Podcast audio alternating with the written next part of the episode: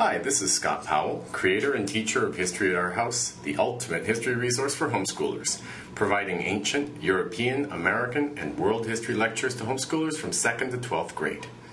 The following is a sample from the History at Our House program. For more information on History at Our House, please visit www.historyatourhouse.com.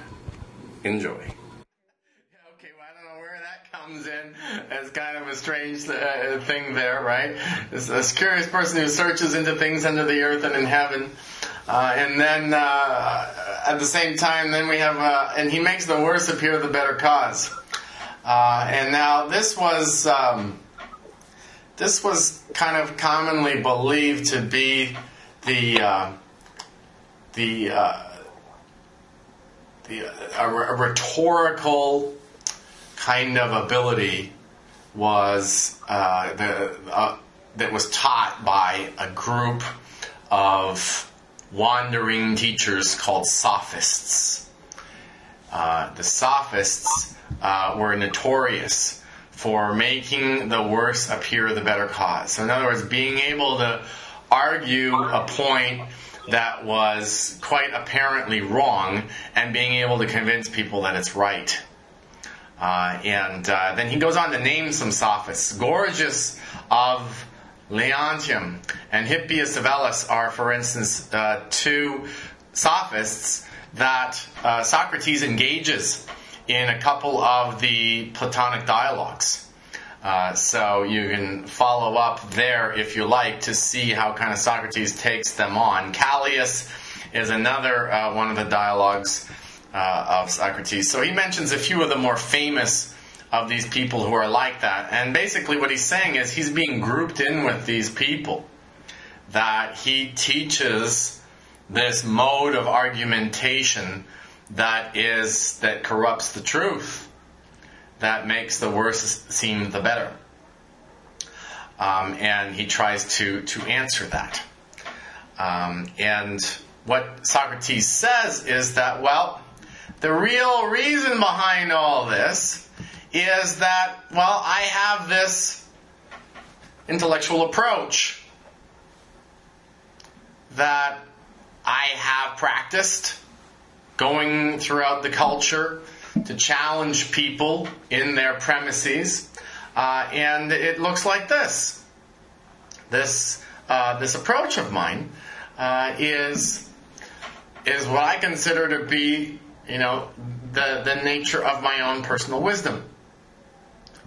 And, well, what he says is, this is where it gets uh, to be really important is he says, Well, I go to people and I want to know what they know.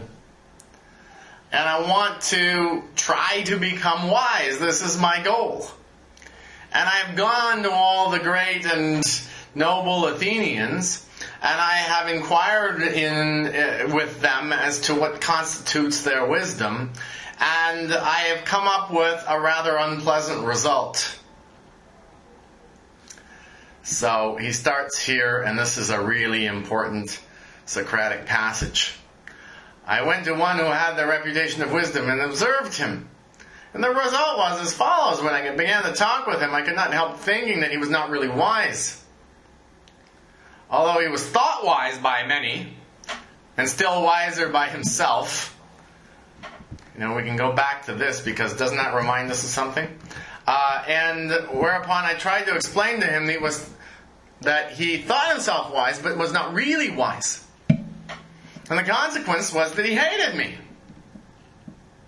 And his enmity was shared by several who were present and heard me. So I left him, saying to myself as I went away, Well, although I do not suppose that either of us knows anything really beautiful and good, I am better off than he is.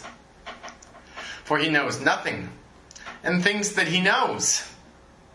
I neither know nor think that I know. In this latter particular, then, I seem to have slightly the advantage of him. Then I went to another with still higher pretensions to wisdom, and my conclusion was exactly the same, whereupon I made another enemy of him and of many others beside him. So Socrates has been going around Athens, and he's been challenging people intellectually, and having to perform the unpleasant task of revealing that they're all really just pretentious characters who don't know anything. So, but they think that they know something. So how does that go together with the with the charges brought against Socrates? You see how these things kind of fold in together? All these people throughout Athens who have this claim to wisdom, they encounter Socrates. Socrates debates them and reveals they don't really know what they think they know. And they don't like that. So they charge him with making the worst cause appear the better. They cause him, they charge him with, with lying, basically. And impugning their reputation and, and so on. So the point is this Socrates is trying to make the case that his wisdom consists of this crucial different identification. All of these people think they know it all. But they don't really know anything. Now, I don't claim to know anything, but I'm honest enough to say that I don't know it. And they are not. And they don't appreciate me pointing out that they don't know what they claim to know. Because, well, what do we have here that's so important to Socrates about his kind of view of Athenian society? What did he say before about what, what Crito should be worried about? And what's really important?